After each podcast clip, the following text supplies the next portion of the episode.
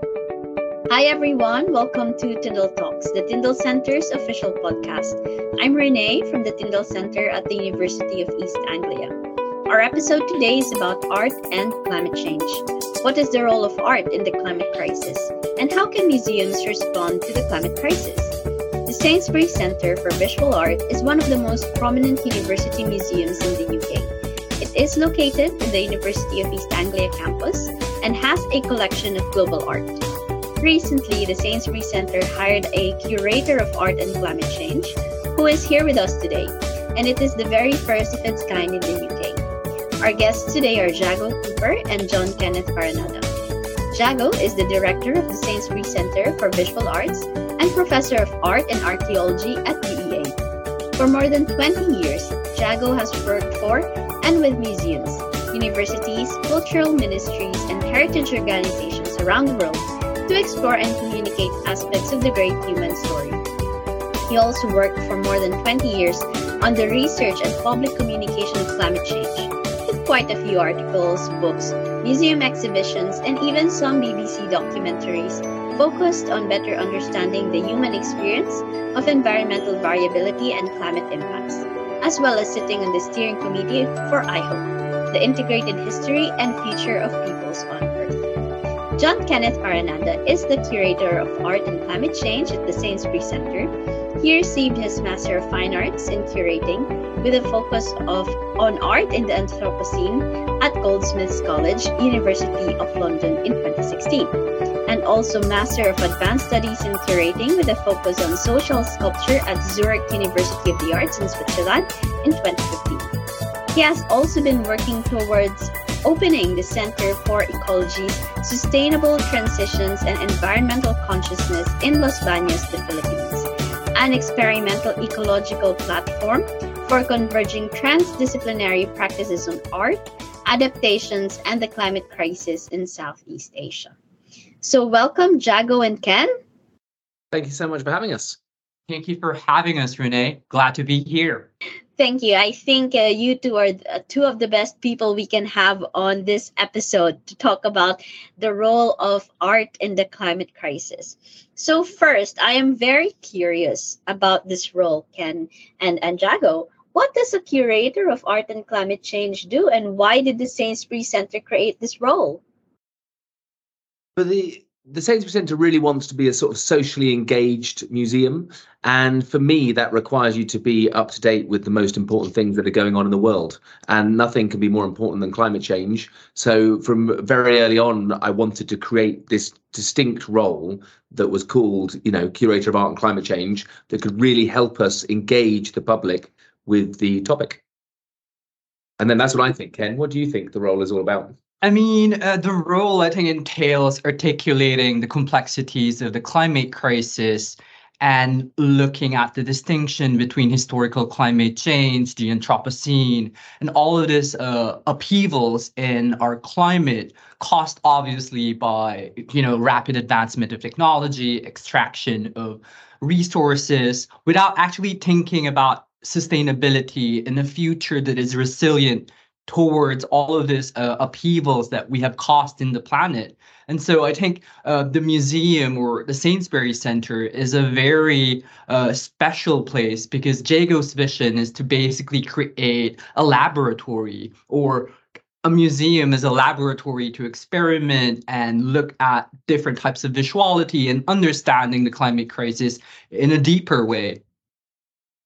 Thanks, Ken. And I'm I'm curious because Ken, this is the first uh, kind of its role in the UK, and uh, you are the first person to be hired in this role. How does it feel? Are you do you feel pressured to do to do the role? I'm actually very honored, and uh, I think um you know there's a lot of pressure obviously because what we want is impact and and social change. And those things are are hard especially in the medium of art because we all know that art's power to captivate is actually um you know more for a longue durée. It doesn't happen automatically art doesn't cause a revolution in, you know in 24 hours. What is Mm. what it does though is it makes us reflect deeper in terms of like where we are in terms of our humanity or probably our progress in creating a more societal you know a better society or a more kind of like sustainable future. And so there's a lot of pressure in in kind of like making that work.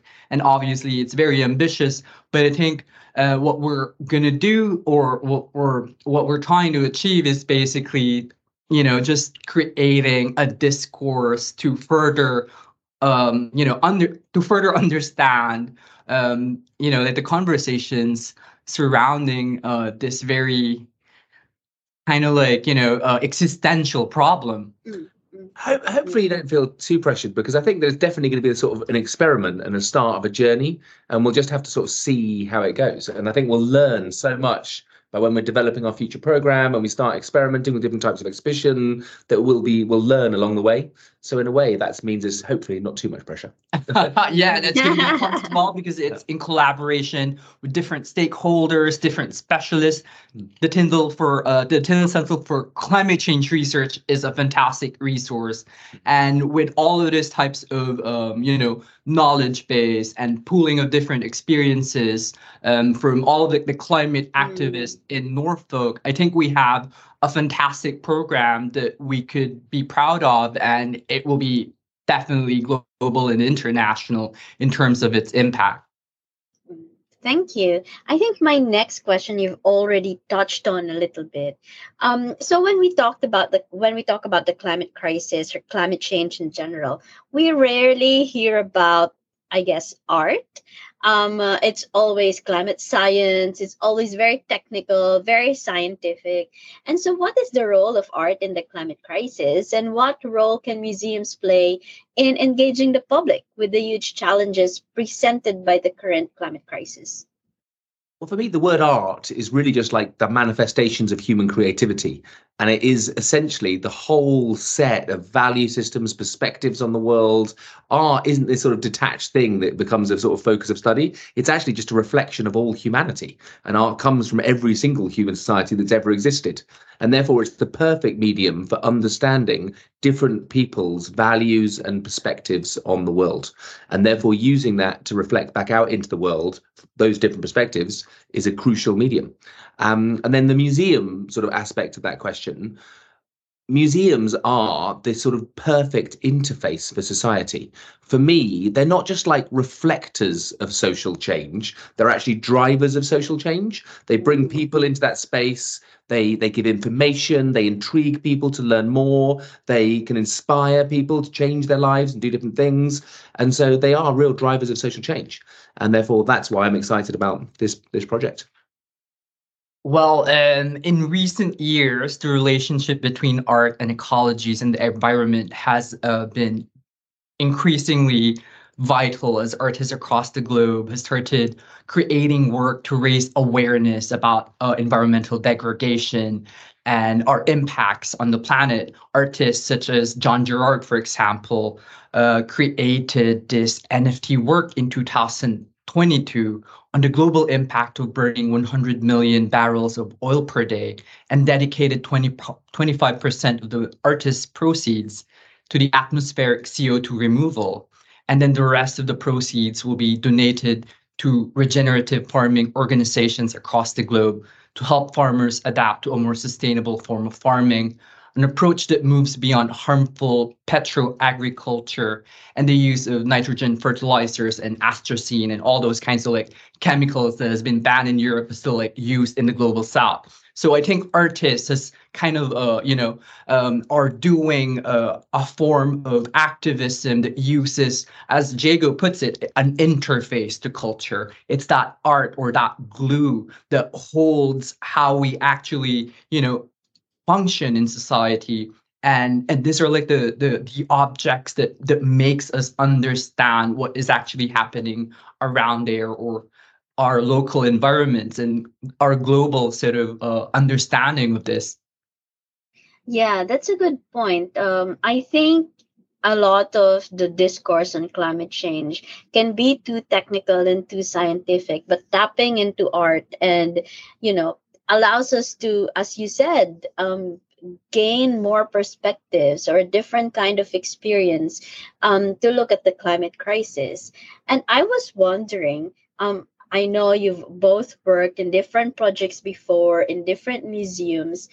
How have some of your past projects in the arts and museum space engaged the public public effectively? I mean, maybe in other issues too, and not just in climate change.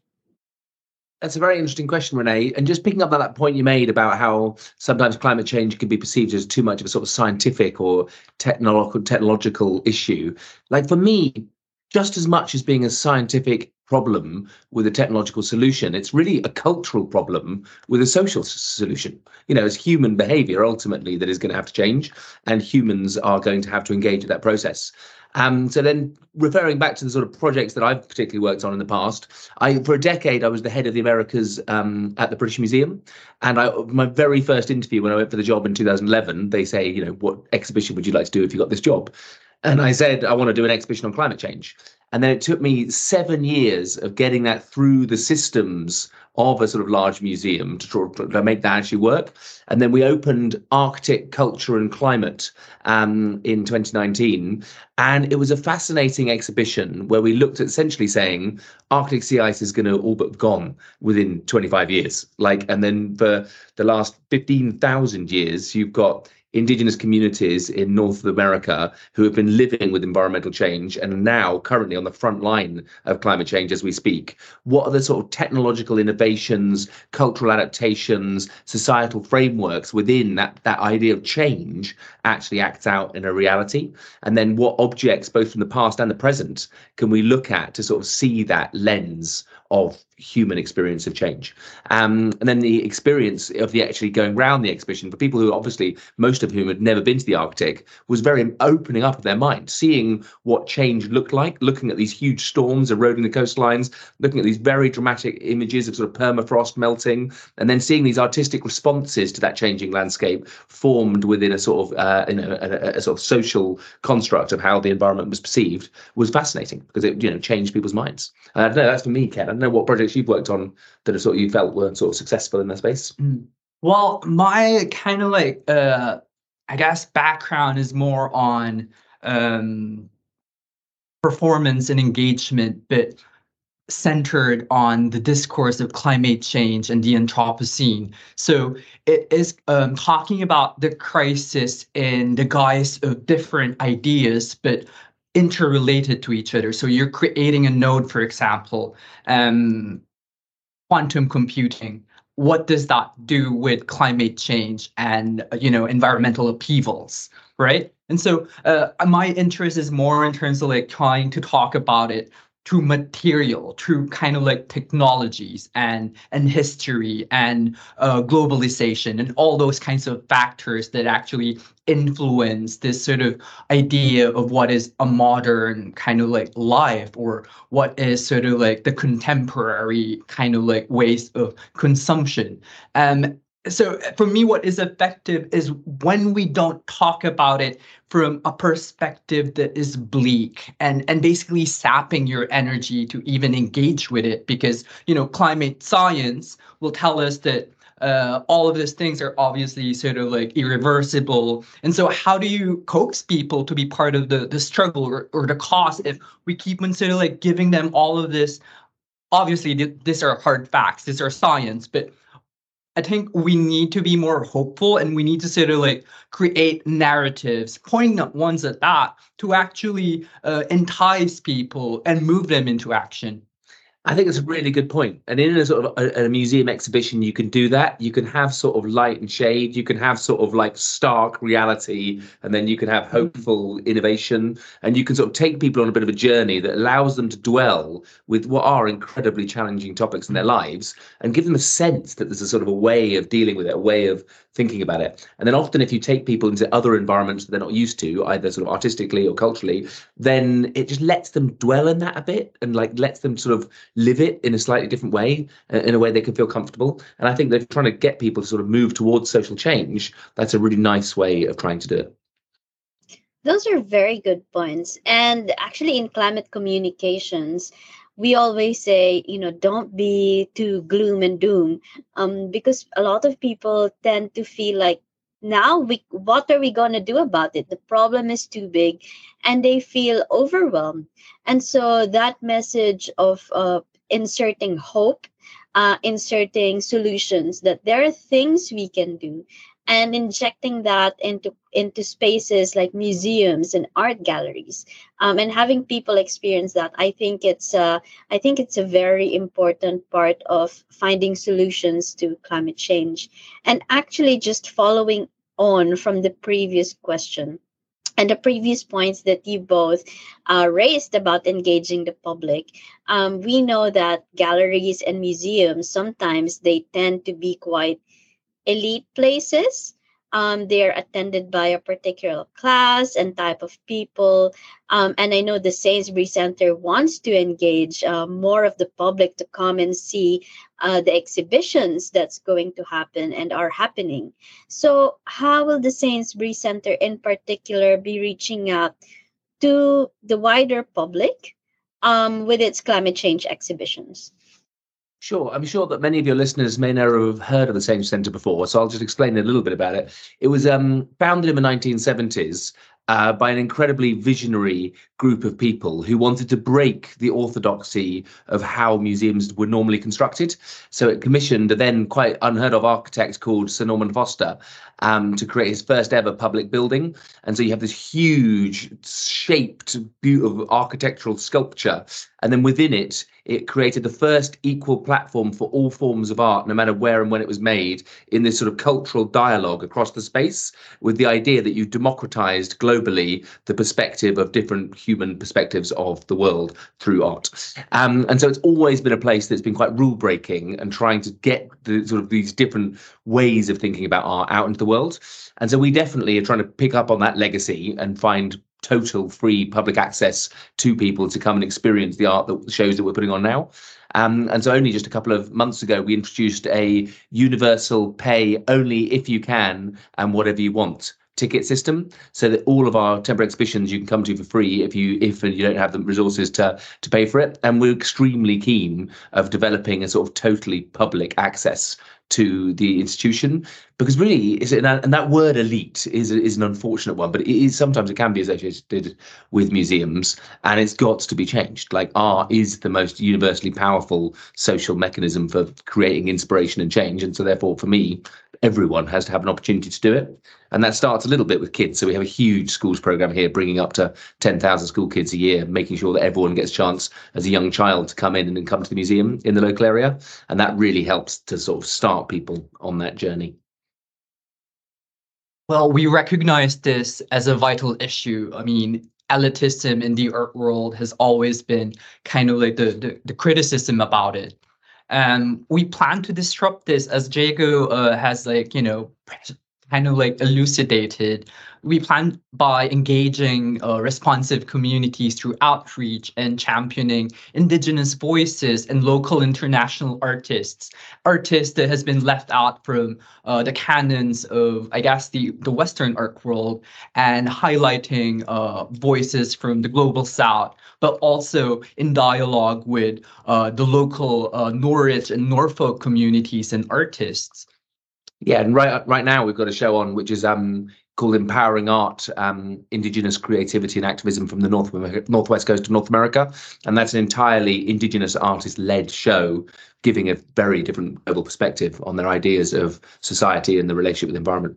Amazing, and actually, that uh, your Jago, your uh, promotion of your last exhibition reminds me that there's a lot of talk recently about how do we decolonize narratives. And i guess that's also part of you know how we need to transform art. Like how do we kind of decolonize art in such a way that we give voices to indigenous perspectives for example? Um, and you know the sainsbury center has a beautiful sculpture park stretching out across woodland and water And if our listeners have actually ever watched The Avengers, it's like one of the most popular uh, scenes uh, promoting the Sainsbury Center. You can actually see all the trees and all the vast land um, of Sainsbury in the Avengers film. But, um, you know, given that the Sainsbury Center is located in such a wonderful uh, location in nature, how can this direct engagement of art with nature be used to connect the public with the global environment and their role within it. When the Sainsbury Centre opened in the 1970s, this relationship with environment was intrinsic to the design. So they uh, Norman Foster imported the largest single panes of glass that were ever imported into the UK in 1978 and created this massive glass wall across two ends of the building. And then we actually had trees inside the building um, as well as sort of looking out into the wooded landscape outside. And the idea that there was this permeable barrier of art between the inside and outside space. And that sculpture park now allows you to sort of walk within nature and be with art in an entirely immersive way. And then for artists, it's a huge liberation for how to get people to think about that environment fundamentally different. So if you take a walk around the sort of lake we have out there, as I look out of my window, actually, I can see it out there. This lake spreading out across the, around into the woodland. We have a beautiful sculpture by like Laurence Edwards that is this sort of stone figure emerging out of the trees, surrounded by rocks and twigs, carrying with them the vestiges of human impact on the local environment and how that's changed over time. And then once you look at the sculpture, you see the sort of the different aspects of human influence on the landscape. And then you sort of sit on a bench for a while and then look at that landscape and think about human impact in a different way. And it just provides a very lovely environment within which to do it because you're not sat at a desk, you know, reading the newspaper. You know, you're actually just in the environment thinking about these issues. And it's a, it's a lovely place to dwell upon big topics. Definitely. And then that, that's like the, the beauty of the, the Sainsbury Center. It has that um, sculpture park that that is actually um, you know part and parcel of the museum landscape itself, and and it kind of has that potential to call the landscape inside, but also sort of like relegate it back towards the outside. You know what I mean? So it's that kind of like uh, poetics of space, and there's so many, um, I guess, exciting ways to activate those things and to make the audience be part of the landscape and be part of that sort of like goal to, you know, be more aware about like um our ecological problems and just having that eco consciousness in terms of like consumption and what things they can change in terms of like um, their lives or our lives and, and kind of just like bettering it in terms of like small things probably walking more taking uh, the bus or you know taking um, i don't know public transportation or introducing vegan diets into our you know very carnivorous sort of like uh, diets I mean, I also think it's a nice canvas for you, Ken, because that, that's a place where we can hopefully commission artists to work in that natural environment and come up with like sculptures and interventions and interactions for people where they can really play with those ideas explicitly, which will be fun. Definitely. And uh, if you didn't know, um, so I, I started at the UEA in 2017 as a master's student, and it was the woodland and the nature and the lake that really drew me to uh, to the UEA.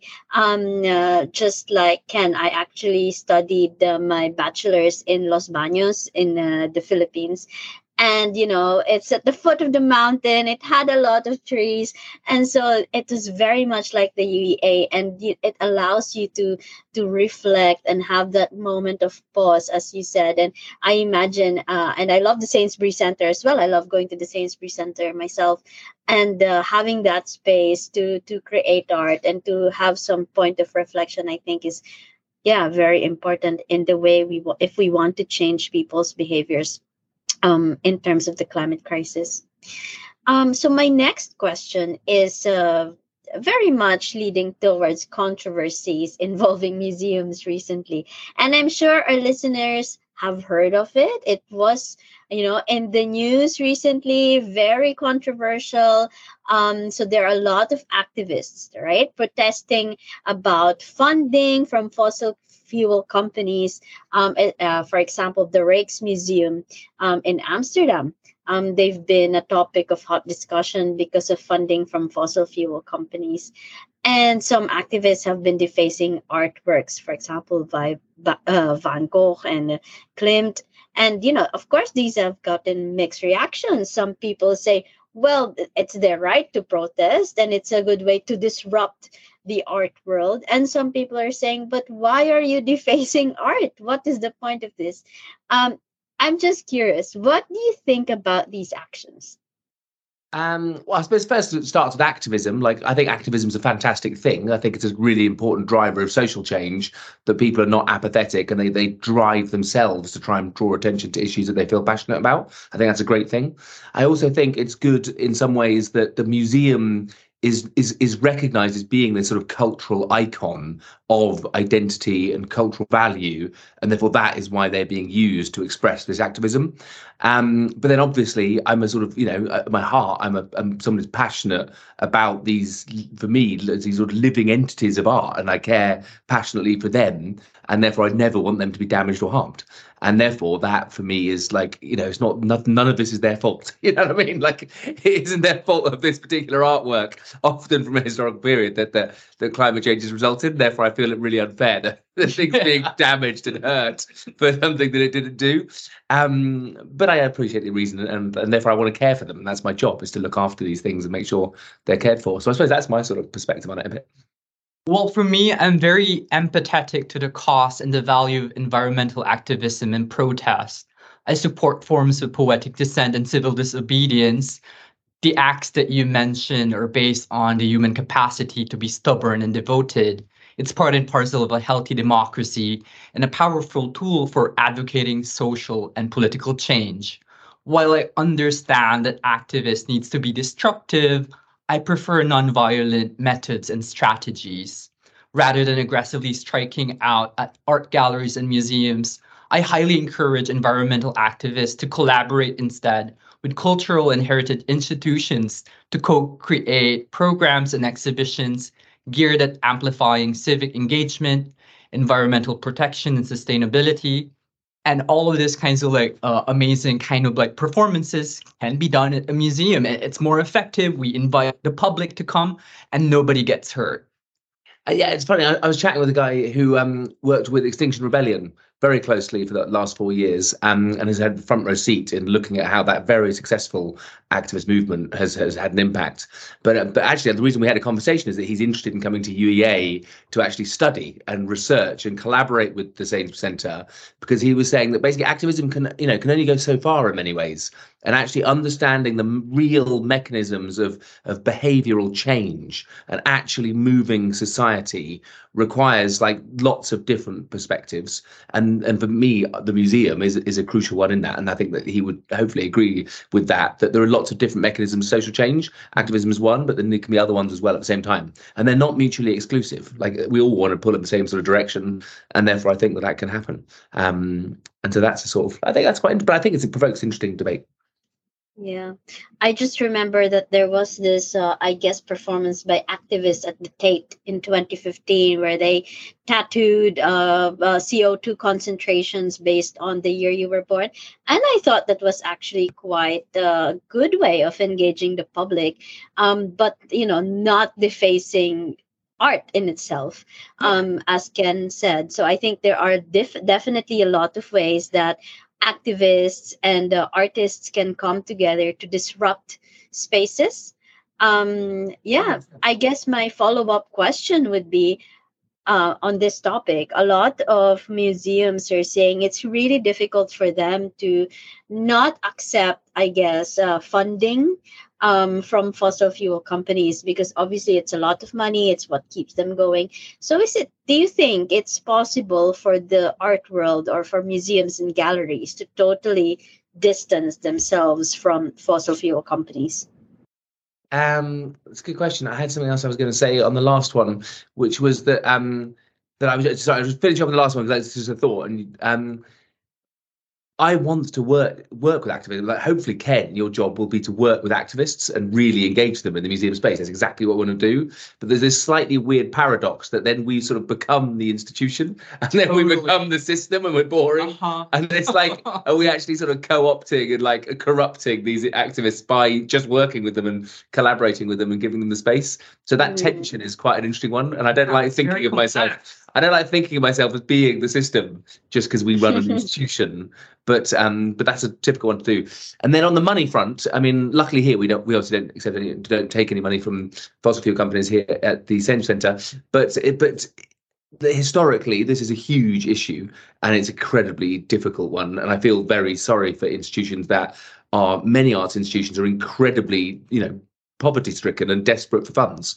And um, and my job is to come up with enough money to keep all the staff employed, and I have to work very hard on that every year. So I feel huge sympathy for people who need to take money from places where there are issues around um, areas of ethics and morality um, and it's absolutely not an easy question to answer um, and I and someone who needs money, then like I feel like I'm the wrong one to ask, and I feel like I'm mm-hmm. I'm already corrupted by my my inner need to get the money. So maybe Ken, you should ask this one because you're not you don't have such responsibility to keep keep keep the keep the money coming in to pay people. I mean, it's really a complex conversation because um you know throughout art history, art has been funded by patrons, right?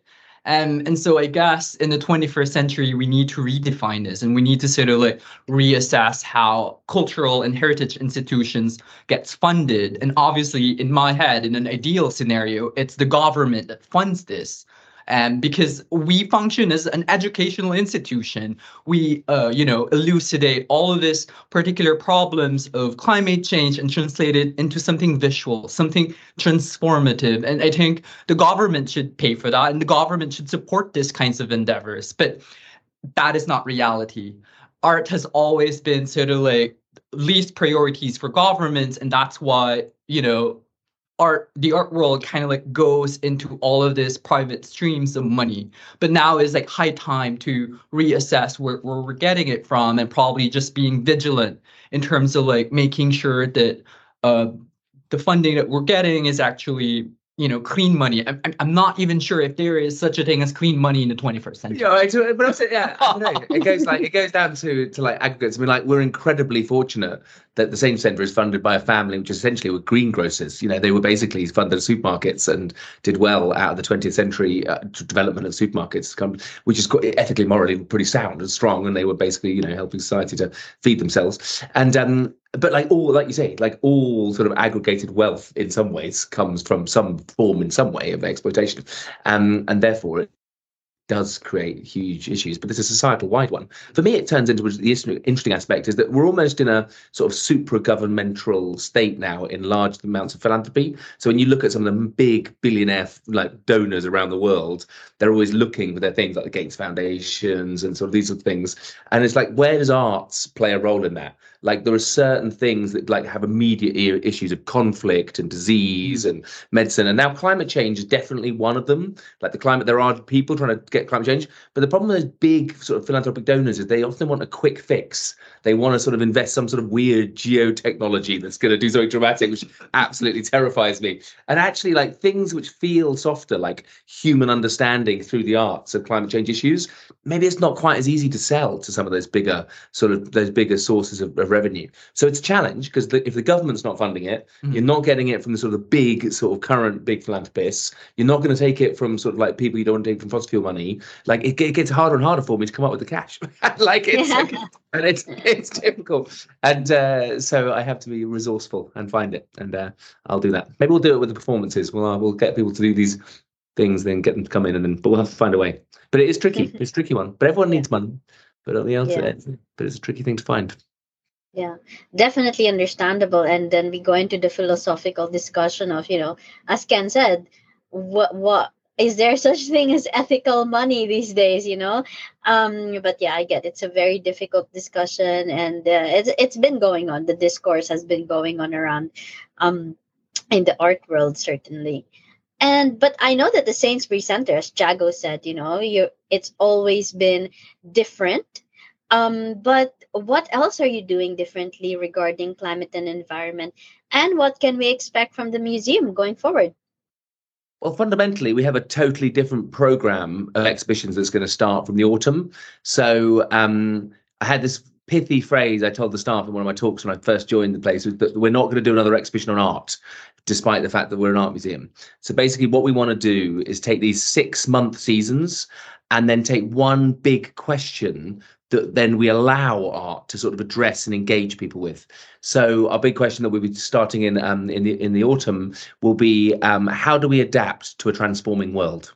So we take one big question and then we have like lots of different interventions and ideas. And then we reach out to the broader community across the university, across the local community, across the world for people who want to engage in that topic. And then we sort of we get them to come in and say, right, I've got a really great plan. I've got this fantastic contemporary artist, or I've got this existing idea with a collection, or I've got a theatre production I want to install inside your little show.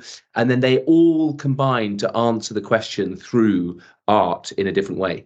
Um, and that will be quite radical and it's going to be quite challenging to actually pull it off because traditionally shows, um, you know, they, you know how to do them. When this is a slightly different framework. And then the first one's in the fall and, and Ken's in charge. So that's why it's a, it's a tough job. So I do feel a bit sorry for Ken at the moment. He's got a lot on his plate.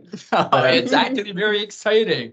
And because of like uh, the, the trail vision, trailblazing vision of Jago's, you know, kind of like let's make this museum into something that actually has an impact towards um, the, its audiences and society in general. But I think in terms of like what we're trying to do differently at the Sainsbury Center, just to contextualize, according to research conducted by the Museum and Climate Change Network, hosted by the American Museum of Natural History, in the early 2000s, the pace of exhibiting climate change began to rapidly increase. Many of these exhibitions were within science museums and museums of natural history and were primarily directed to be to explain the science of climate change. So scientists were the main actors employed in the narratives of this exhibition. But more recently, um, climate change exhibitions are now being staged in a wider range of institutions, national museums, historical museums, aquarius, art museums, design museums, and museums created or, or centered on a wide range of specialist subjects. For example, the Waste Age exhibition in 2021 in London, um, our Time on Earth exhibition at the Barbican in 2022, and many other more exhibition has been sort of like staged. But what we are doing differently at the Sainsbury Center is that we will endeavor to translate scientific data on climate change and the Anthropocene into poignant stories and on a human level through art and material cultures to reflect on the implication of the Anthropocene and historic climate change on human societies and our changing world, exploring more effective but also philosophical aspects of the issue to artworks, platforming climate narratives, supporting people to find ways forward to providing hope and imagination in an increasingly challenging world, and to actively respond to the United States United Nations Sustainable Development Goal 13 action plan, I mean climate action, which is also sort of like the ethos of the Tyndall Center. Um, and so yeah, it's all this kinds of like new framing that we're using to activate art and how it will appeal to society and how it can captivate and move us into action. And I think that sometimes museums, sorry, I think that sometimes museums are seen as this sort of like authority that sort of gives you the information that you need to understand things. And like, let's face it, like no one really knows what we're mm. going to do about climate change. And like, yeah. we're not pretending that we are the authority that's going to solve the problem. And and that is a fundamentally different framework for a museum, you know. And therefore, what we're saying is we are a space for people to come together to really play through this issue. We've got our own great perspectives. There's people we're going to work with got great perspectives, and then we're going to make it a really enjoyable and sort of friendly environment for people to come and engage with those topics. And I think that's what society needs now. And um, and it's not going to be us giving the answers but it's going to be us all coming together to try and find them together. Yes, I was just going to say that this all sounds very exciting and you can count on me to visit the Sainsbury a lot. and uh, of course, I would encourage our listeners, especially if you are in Norwich in the Norfolk area, or if you are visiting, please come to the Sainsbury Center. It's a, it's an amazing space. Uh, they have a very good exhibitions. And I guess my last question for both of you for any museums um, and artists out there who want also to get involved in the topic of climate change, any advice on what they can do? With us specifically, we'll be posting on our website a sort of call out for our future seasons and then a system of how you can join some of our programming meetings. And what we're going to try and do is just let, allow people to pitch to us ideas over through that system. And then more generally, like globally, um, just get involved. Like just just take the step of walking in there and and just thinking about things and get in, get involved. Um, and engage with the museums and like write them letters and just drop emails to the directors saying listen i'm what i really like is to talk about this issue. Because i think that sometimes the museums and society more generally can be a bit slow to catch up. And so like lots of exhibitions are sort of slightly stuck in the old school model of how they were done going back to the victorian era in many ways. And um and so like social change requires people to sort of say hey you know what? Let's not have another exhibition on you know picasso.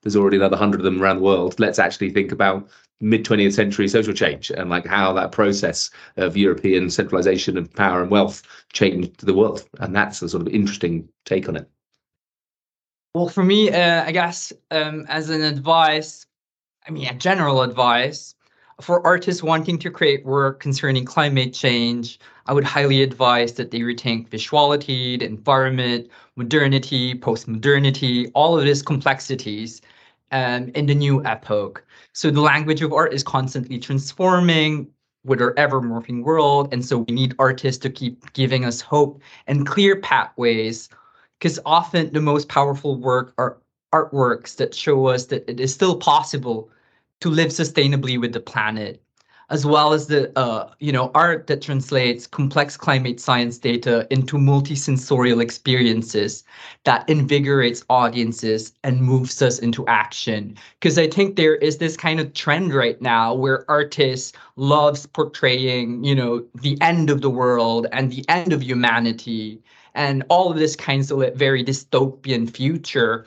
I mean, I respect that type of aesthetic and narrative, but then I think we need something more hopeful, something that you know is kind of like um, forcing us to to do something about this, and because we are the ones responsible for the future, and it's a collective action. And there are fantastic people doing that around the world, and it's about giving them the voice and giving them that sort of way of communicating it um, through art and material culture, which is brilliant. I like that. Thank you. Thank you both for joining us today, Jago and Ken. And I certainly hope our listeners learned about the role of art in museums in the face of the climate crisis. And of course, again, if you're ever around in Norwich, do not forget to visit the Sainsbury Center. It's in the University of East Anglia campus. And uh, they have their exhibition on Indigenous perspectives on society and environment on the northwest coast of North America. And it runs until the end of August this year. And as Jago said, there will be a new exhibition in October on how to adapt to a transforming world. So see you in the next Tyndall Talks, and we also hope to see you at the Sainsbury Center. Thanks so much, Renee, and to all the listeners for listening. Thank you so much, Renee. Hope to see you guys soon at the museum.